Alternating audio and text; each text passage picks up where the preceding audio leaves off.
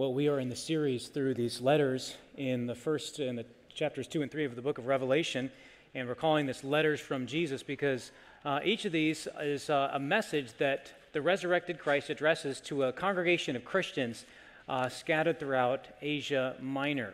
Uh, which is modern day Turkey. And the text that we're looking at is Jesus addressed to the church in Philadelphia, uh, not Philadelphia, Pennsylvania. I am assuming that's obvious to you, but rather Philadelphia in what is now modern day uh, Turkey.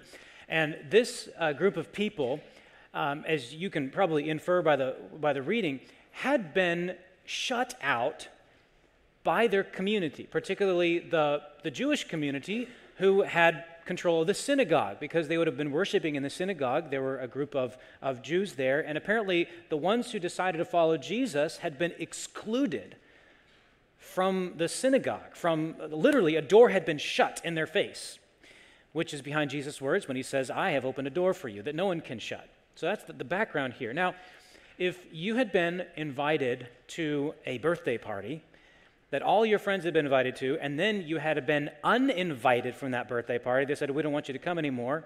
If that had happened to you, then you can just imagine a little bit of what it would feel like for these people to have just been shut out from their community, from the synagogue. It, it, was worse than being uninvited to a party you want to be at. It was, it was like being cut off from family and friends. It, it was actually like being cut off from God because that was the place of worship. Now, this whole idea of being excluded or shut out is a strong theme throughout this passage, and it's something that, as modern people, we have a, a finely tuned sensitivity to being excluded but we've lost our ability to explain why we fear it so much. I'm going to explain what I mean by this.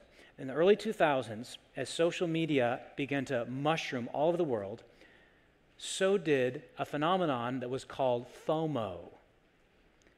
You know, FOMO is it's an acronym for the fear of missing out.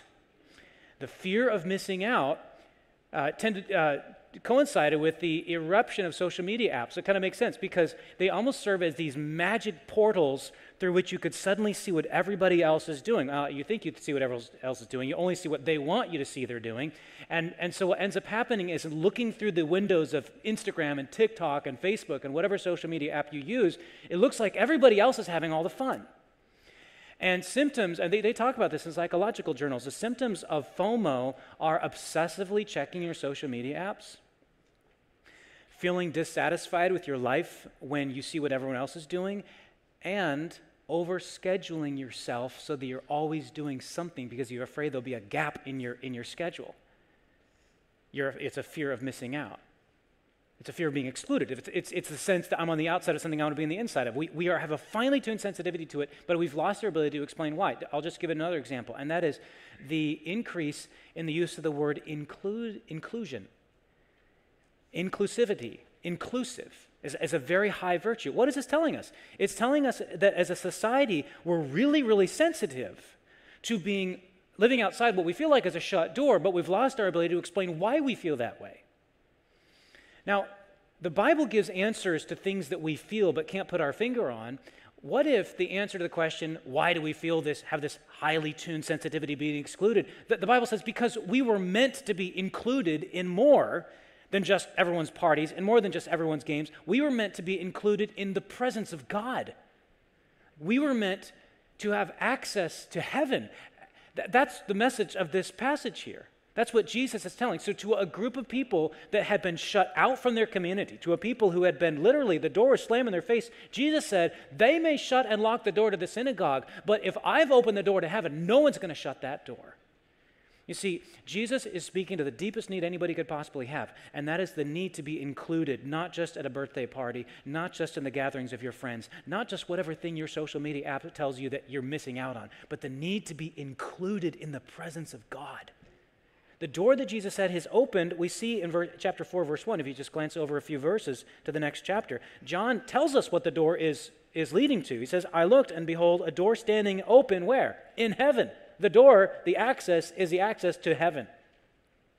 So I want to unfold this passage, at least the theme of this passage, it's so rich and multifaceted, I can only deal with one theme of it, and that is the theme of having access to God, as symbolized by this open door. We're going to look, first of all, at our need for an open door. We're going to look at the, uh, sorry, we're going to first of all look at, yes, our need for the open door, the possibility of this open door, and then finally, what it means to live before the open door. So, our need for this open door, the possibility for this open door, and then third, what it means to live before an open door. For, so, first of all, let's look at our need for this open door. When Jesus says, if you look at in verse uh, 7, he says, The words of the Holy One, the true one, who has the key of David, who opens and no one shuts, who shuts and no one opens. When he says that, Jesus is actually referring to a prophecy given 800 years, years earlier, as recorded in the book of Isaiah, chapter 22 and verse 22. And, and it happened like this. So there was a there was a secretary of state would, would be our equivalent to a secretary of state who was unworthy of the job right? So they had to fire him basically and bring on a new secretary of state named eliakim and eliakim that name simply means god establishes. So he was established as the one who possessed the key to, to the king's palace. So eliakim has this key and the key is both literal and, and figurative. It means that if Eliakim opens the door to the king's palace, whoever he opens the door to, they can get into the king. They have access. If Eliakim opens the door to the palace, you can see the king. You can even have dinner with the king. If he leaves that door open for you, you can even live in the palace with the king. That, that's, that's the symbolism of having this, this key of David, the key that opens access to the king. And what Jesus is saying in this passage, he's saying, I am the holder of the ultimate key that gives access to the King of Kings, that gives access to God's presence. Jesus is saying, I've got the keys, I've opened the door to you, the door to heaven. Now, a couple things I want to say about this, where that we have access to, and that is heaven. One is, sometimes when we use the word heaven, we have a hard time getting excited about it. Because when we read the descriptions of heaven in the book of Revelation, not everybody gets excited about the idea of streets of gold. Okay? Not everybody gets excited about jasper walls or pearly gates. And so when we read this description, and let me just remind you, the, nowhere does the Bible say that we'll all be angels strumming on harps. Okay, that is clearly unbiblical and actually sounds incredibly boring too. So, but even, even with some of the descriptions we're given, it, it's, it's sometimes we feel hard to get excited about it, but I think we need to think about it this way the descriptions of heaven that we read of the Bible streets of gold, gates made out of pearls, the walls made out of precious metal. What, what's going on here is the, the writers of Scripture are, are stuffing, they're cramming into the space that we have access to. That is the categories of thought that we have. The most precious things possible to open our imagination about what we can't truly wrap our minds around. It's, if you think about it this way, it's kind of like an icon on your, on your phone or computer that you tap on or double click on to open up the program. When you, when you tap on the icon and the program opens up, you're not disappointed that the icon disappears because the real program is here, right?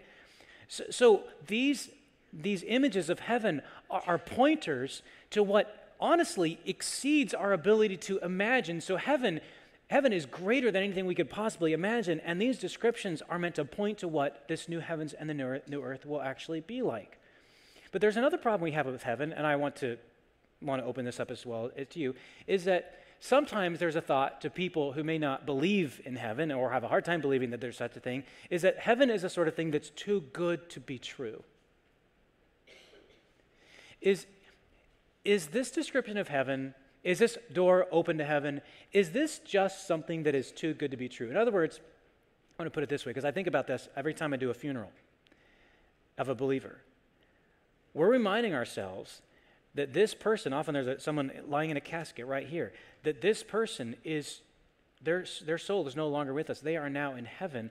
And that idea brings comfort to their loved ones. And the question I ask myself, and I ask the people present at funerals, I say, is this just a, a way that we try to get people comfort, whether or not there's any reality to it? Is this too good to be true? There are some things in life that are too good to be true, like the moon being made out of cheese, for example. Now, I love cheese so much, that would be really cool. Even just to think about, like looking up there and like, man, that's a ball of cheese up there. That, that would be awesome, right? right? There's some things that are too good to be true, right? There are other things that if they were not true, nothing could be good. I'll say that again. There are some things that are too good to be true. There are other things that if they were not true, nothing could be good. Like justice, like love, like truth itself. I think this is what uh, the, the uh, great American musician Leonard Bernstein was getting at. When he was in his book, The Joy of Music, he says there is a kind of music that is, quote, the stuff from heaven, the power to make you feel at the finish something is right in the world.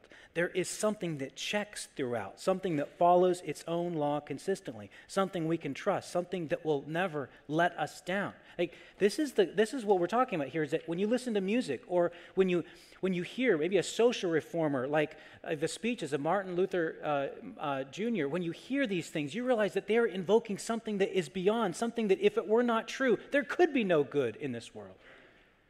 What we do know is that, is that heaven is one of those things because heaven is a world of love and justice. Uh, the great American theologian from the 18th century, Jonathan Edwards, he's most famous for this sermon, Sinners in the Hands of an Angry God. How many of you read that sermon before, maybe in high school when they still required that as reading in high school? Sinners in the Hands of an Angry God. I wish that. I wish that he was known for uh, more sermons than just that one because he did preach other sermons. In particular, he preached a, sermon, or has, we have written a sermon for us called Heaven is a World of Love. I want to read the, uh, an excerpt from the sermon to you. He says this There in heaven, the fountain of love, this eternal three in one, is set open without any obstacle to hinder access to it. There in heaven, this glorious God is manifested and shines forth in full glory in beams of love.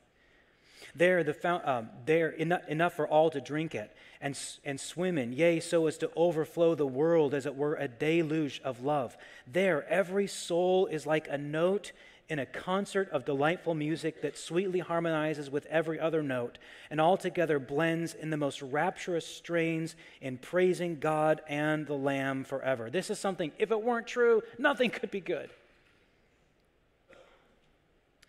Now, this is what the door is open to. Jesus is telling the people in Philadelphia, I've opened this door to heaven. But we're under the point, our need for it, and I need to ask this question and address this why is it that we tend to feel excluded from it? I think one of the most common human experiences is to feel like we're on the outside of something we need to be on the inside of.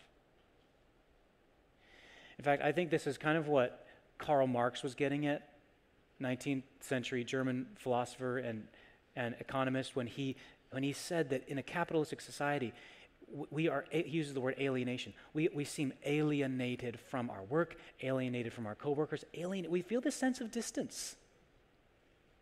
Now, this is not a comment about capitalism, okay, or not an endorsement of Karl Marx. What I'm simply saying is that I think that people feel this and try to describe this. That we, we feel alienated. You know the Bible's explanation to this?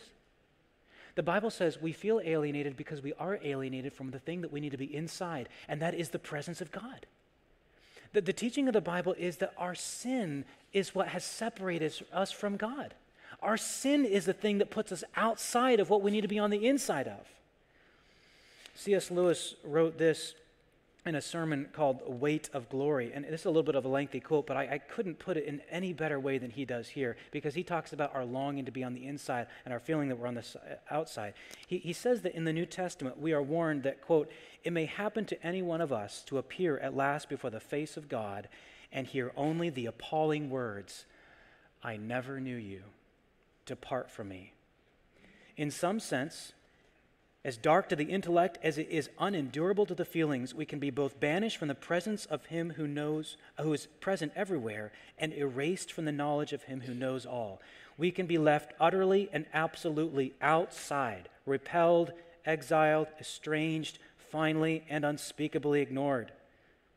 On the other hand, we can be called in, welcomed, received, acknowledged. We walk every day on the razor edge between these two incredible possibilities. Apparently, then, our lifelong nostalgia, our longing to be reunited with something in the universe from which we now feel cut off, to be on the inside of some door which we have always seen from the outside, is no mere neurotic fancy, but the truest index of our real situation. And to be at last summoned inside would be both glory and honor beyond all merits, and also the healing of that old ache. I think it is so true. I think people have acknowledged it throughout the history that we have this inerasable, inerasable feeling that we are on the outside of something we desperately want to be on the inside of. And that thing is not just someone's party or not just the elite or the inner circle at work or the next echelon. That thing that we want to be inside is the very presence of God. We feel excluded. Jesus is saying to this people, the people in Philadelphia, that door's not shut to you because I have the key. Now, if you feel in your heart or have felt this sense of being on the outside, then this next point is the best news, all right? And that is the possibility of this open door. So we looked at our need for this open door, our need to access heaven, to access the presence of God. Now, let's look at the possibility of this open door. And we're going to look at it in two parts. We're going to look at, first of all, who makes this possible, and second, how he makes this impo- how he makes this possible. So first of all, who is it that makes this open door possible? And it's very clear in verse uh, 7 and 8.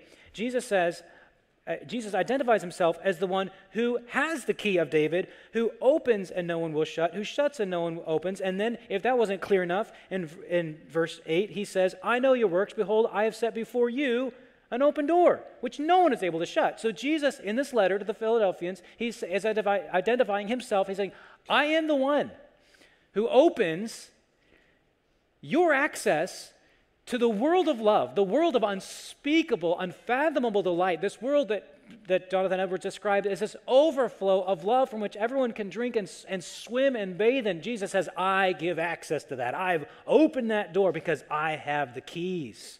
That's what Jesus is saying. Uh, that's Jesus elsewhere in the Bible presents himself as like being a ladder between heaven and earth.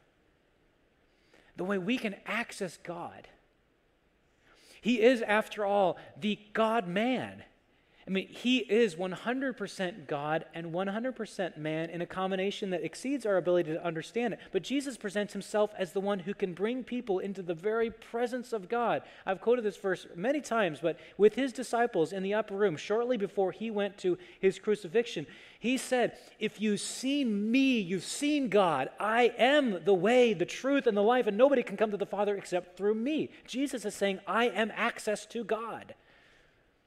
So, who opens this door? It is Jesus himself. Now, how does he do it? How does Jesus give us access into the space that we have a desperate longing to be in? In the space, moreover, that is that desire behind every desire. How does he do it? Well, the answer is given more clearly earlier in the book of Revelation. So, if you just flip back a page, the first time keys are made mention of is in verse 18 of chapter 1. He, Jesus here is identifying himself as the living one. He says, I lived, I died, and I'm alive again. And I have the keys to death and Hades. So Jesus is saying this Summary of my life I lived, I died, I came back alive, and now I'm holding some keys the keys that unlock death, which are the same keys that open life. Now, what does that even mean about how we access heaven or how, how Jesus provides access? Well, those three stages that I just summarized for you Jesus lived, he died, and he lives again are the key to understanding how Jesus gives us access. Because Jesus' life, the way Jesus lived, he lived as someone who deserved to be on the inside. Every moment of Jesus' life was lived flawlessly, when it comes to mor- morally speaking, he was a flawless person. And yet, near the end of his life, he was condemned as a criminal and crucified. Now, crucifixion was more than just a way to execute people, it was a way to absolutely dehumanize them, crush the humanity out of them. And the, of dying that way was, was more than death for Jesus. When Jesus died, on the cross, it was not just death, it was banishment When Jesus died on the cross, it was as if heaven had slammed the door shut on him. See, the exile, the banishment that, that our sin makes us deserve. We ought not to be in heaven because if we got in those doors, it wouldn't be heaven anymore. It wouldn't be a place of love or justice because we'd bring, be bringing the infection of sin within. Jesus took that banishment. Jesus was banished, exiled, shut out for us. That's how he did it. That's what it means when the Bible says Christ died for our sins. Now, one way to picture this is the way Charles Dickens ends his uh, great novel, Tale of Two Cities, where near the end of that novel, there is a man named Darnay, and he is in a prison awaiting execution by guillotine the very next morning. So he's condemned. He's going to be he's going to get his head chopped off. And to his complete surprise, as he's just thinking about what's going to happen in the next morning, to his complete surprise, his, uh, the, the door to his jail cell comes open, and uh, a man that he knew previously named Carton comes in. And he's like, What in the world are you doing here? And Carton says, Be quiet. Take your boots off. I'll take your boots. You take my boots. Take your coat off. You take my coat. I'll take yours. Take your scarf. I'll take yours, you take mine. Take your hat, take your hair ribbon. They, ch- they, they change clothes. They, they looked, and, and it began to dawn on Darnay what was happening, and that is that Carton was exchanging places with him. So that the next morning, when the blade of the guillotine fell, it severed the head not of condemned Darnay, but of innocent Carton. That's what Jesus did for us in an infinitely greater way. Jesus in my place condemned he stood. That's how, now let me just let me say this. If Jesus didn't come back alive, none of that would have mattered. Jesus said, It's not just my life, it's not just my death, but it's also I came back alive. And why did Jesus why was Jesus exiled? So he could he was exiled, banished to death, so he could come back with the keys to death and say, Now anyone who looks to me, I will unlock that door for them. Anyone who believes in me, I'll unlock that door for him. Jesus came back alive. That's how Jesus could throw open the door to the, to the believers there in Philadelphia. That's how Jesus can throw open the door to you too. Why? Because he died for our sins. That's how Jesus provides us access to the presence of God. Now, the question then that we should ask is how can this door be opened for me? How can this door be opened for me? Well, that takes us to the third stage in our, in our study here on this theme of the open door from this passage. You notice that Jesus says in verse 8, I know your works. Behold, I have set before you an open door which no one is able to shut. I know that you have but a little power. What does it mean to live before this open door? This is our third, the third stage in our study. What does it mean to live before the open door? Well, it means, first of all, to acknowledge what Jesus acknowledged about the people in Philadelphia, and that is that they have a little power. You have to realize that you are weak, too weak to open it. You have to realize that this door is open to you not because you could pry it open, but because someone else did. Jesus said to these people, I know you have a little power. I've opened the door, not you. The first step to life before the open door is to realize you are weak. You are weak. I once heard a, a delightful illustration about this that the door to heaven is not the sort of door you can open. The door to heaven is not open to the strong, it's open to the weak. The preacher told a story about two dogs standing in front of a closed door. Out from underneath that door, you can just, there's the waft, wafting scent of a steak cooking from the inside. And these, one of the, the, the one dog is this big dog, the other dog is a little dog. The big dog has beautiful glossy fur. The little dog is like a, a mangy little, looks like a chihuahua or something, like an overgrown rat of some sort. No offense to anybody that has chihuahuas, but, but here he is, just this, this mangy little, little dog. And, and the big dog says to the little dog, you see that door there? I bet you can't even open that door. Little dog says, I bet you're right. The big dog, big dog says, I bet I could open that door. The little dog says, Go ahead and try. So the big dog puffs up his chest and he comes at that door with all his might and he rams himself against that door and there's just this big thud. He falls back down. He goes huffing and puffing and panting and he says, Oh, you haven't seen anything yet. So he throws himself against the door again. Bam! Nothing happens. Oh, he says it just takes a little trying. He says it takes a little brain work. He said, How about this? He leaps and he catches the doorknob by his mouth and he starts going like this on the doorknob slobbering and drooling and snarling and everything. After about five minutes, he collapses and he's huffing, he's puffing, he's panting, and he looks at the little dog. He says, Little dog, if I can't open, you open it, you certainly can't either. The little dog walks up to the door, places a little skinny paw on the door, and just goes like this. And the door comes flying open. And a man on the inside says, Hey, little guy, come on in. See, it's, the door doesn't open to the strong, it opens to the weak. Jesus says, I know you have a little strength. The door to heaven doesn't open because you forced it open. It opens only if you know the one on the inside who holds the keys. And Jesus says, I'm the one who has the keys. You don't have strength. You couldn't have opened this door. In fact, nobody can open this door. Only Jesus can open this door because he holds the, the keys to death and Hades. He has the keys to heaven. He's the one that opens it to anybody. This is not the sort of door that opens to the strong. It's the sort of door that opens to the weak, which is good news for anybody who feels weak like you and I do. It's hard news for those who, people, those who feel strong. That's why throughout his earthly ministry, Jesus often says, said, I haven't come to call the righteous to repentance, but sinners. You realize the kind of people that crowded around Jesus were the prostitutes, the tax collectors, the social outcasts, the racial minorities, and children. What do they have in common? They feel their weakness. And it was the strong people who didn't come to Jesus because they felt insulted by him. They felt they were strong. They felt like they're the kind of people, they had pried every door open in life and it had been just fine. They had pried open the door to good education. They had pried the door open to having a good family. They had pried the door open to having a disciplined approach to life. They pried their door open to having a successful career. They had pried the door open to being involved in a good religious community.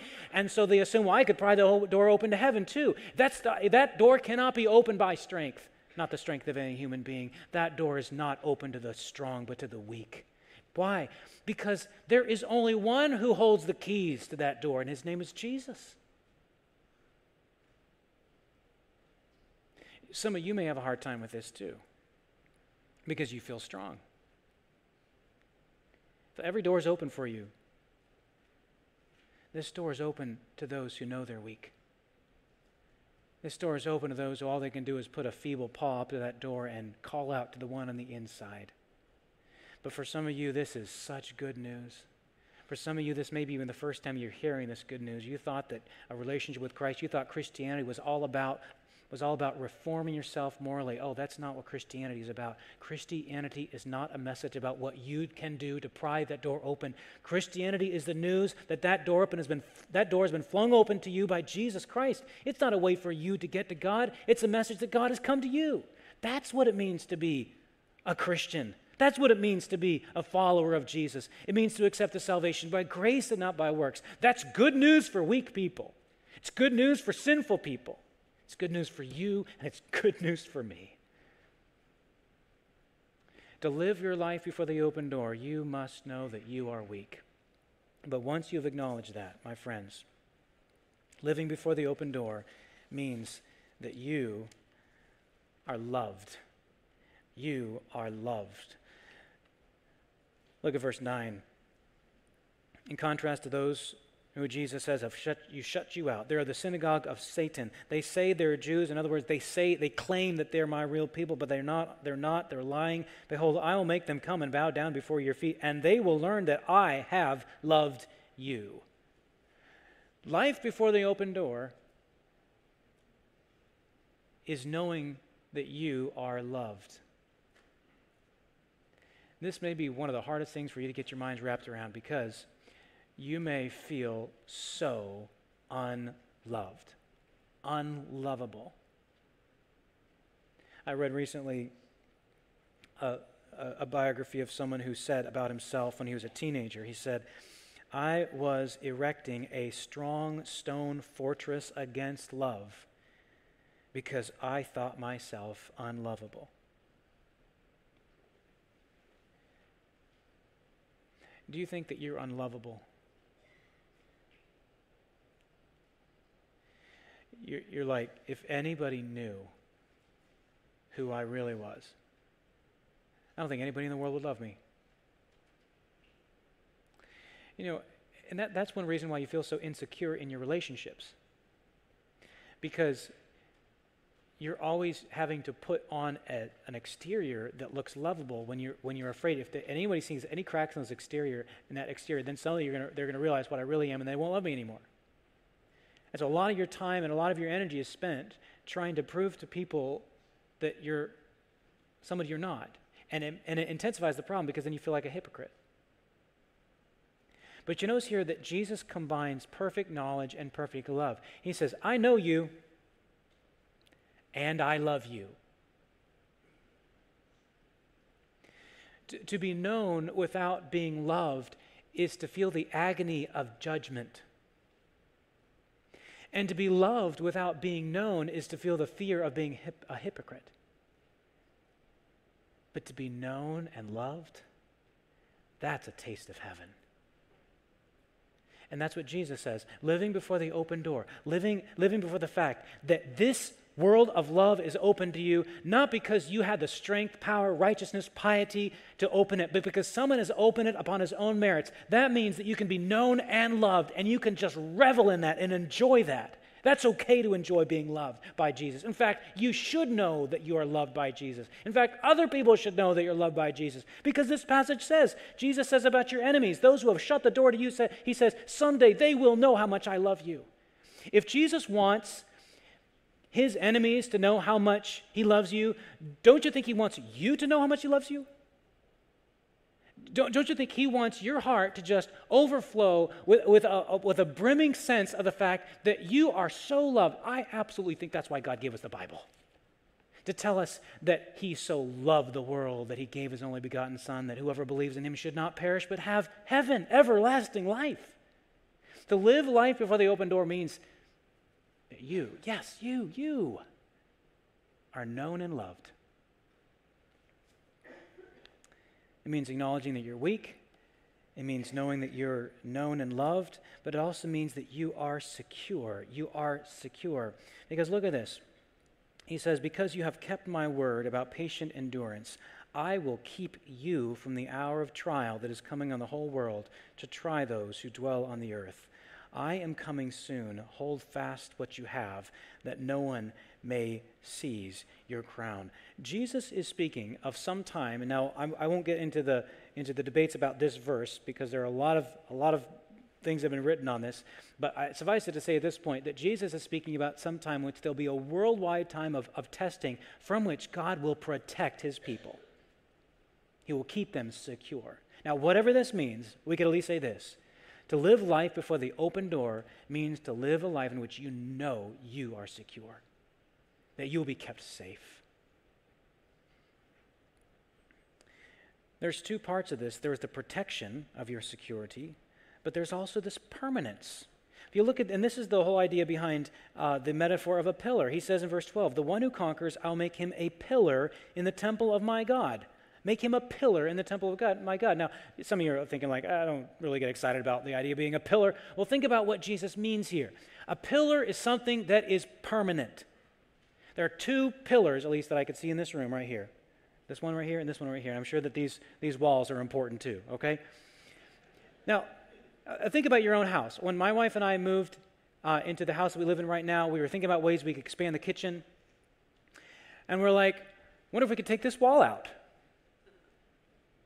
You know what you want to find out before you take a wall out?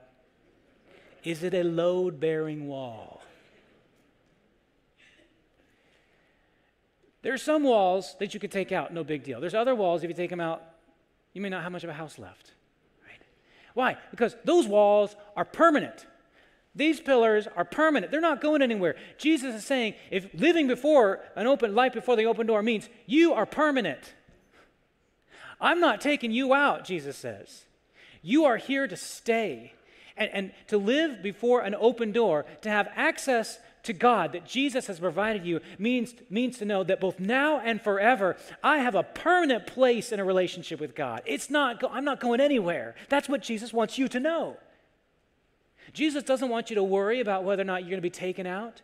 Jesus don't want you to worry about whether or not at some point one day he's going to love you and the other day he's not going to love you. One day he's going to want you to be included in his presence. The other day he's going to be like, "No, thank you. I've had enough of you." No, God says for all your faults, for all your failures, for all your flaws, you have a permanent place in my presence, just like a pillar. Jesus wants you to know that there is security, there is protection, and there is also this permanence. And finally, living before the open door means that you have identity identity.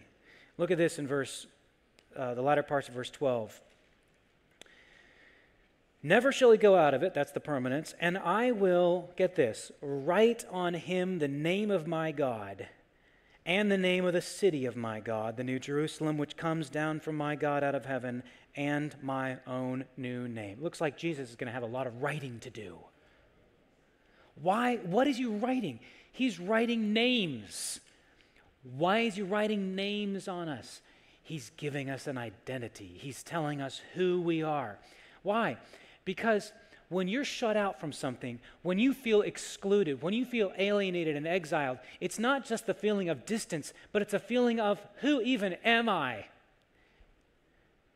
If I'm not in someone's presence, if I'm not in, some, in the presence of someone who both knows me and love me, loves me, I don't even know who I am. Jesus says, You'll never wonder who you are because I'm going to write my name on you. I'm going to write the name of my city on you, and I'm going to write the name of my father on you. And that name is inscribed in granite with a diamond point. It's never going to be erased. That's your identity. I think one of the problems in our modern era is that we feel so confused about who we are. You ever feel confused about who you are? If you live life before this open door, access to God, you never need to be confused about who you are.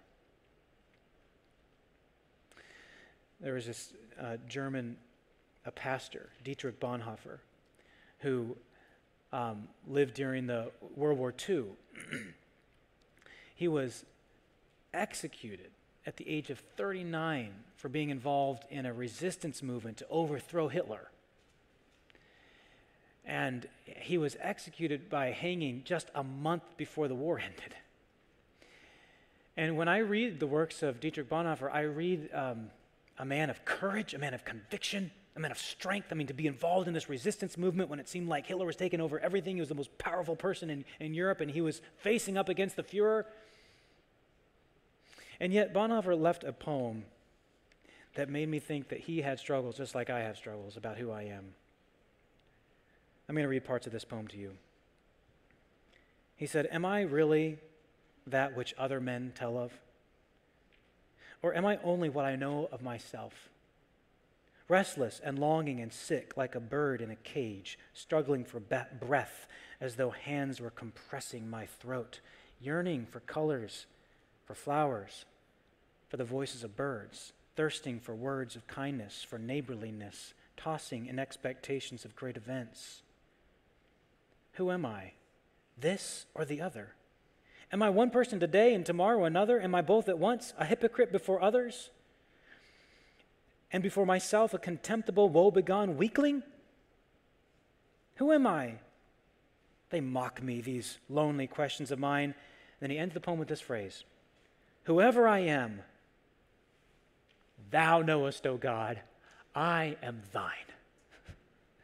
That, that's the kind of security you could have when you live life before an open door. Jesus says, I'm going to write my name on you. So that if you or anybody else is confused about who you are, you can know at least this you belong to me. That gives you identity. And that's what it means to live before an open door. Weak, yes. Secure. Known, yes. Loved. Are you living before that open door? Have you ever known that the door can be opened to you because of Jesus? Your tendency is going to think, I've got to change something about myself first. No, the, as the song, the old invitation song goes, just as I am without one plea. Just as I am and waiting not to cleanse my, rid my soul of one dark blot. O Lamb of God, I come, I come. We need to, we need, if you've never come to that open door, you need to come through that open door. I'm going to be standing right here right after the service. I'm going to stand right at the front after people are going to be milling around and if you want to talk to me about coming coming to that open door, talk to me about it. I want to answer your questions. Don't don't leave today without getting these questions answered. And if you know that door is open to you, are you living before that open door?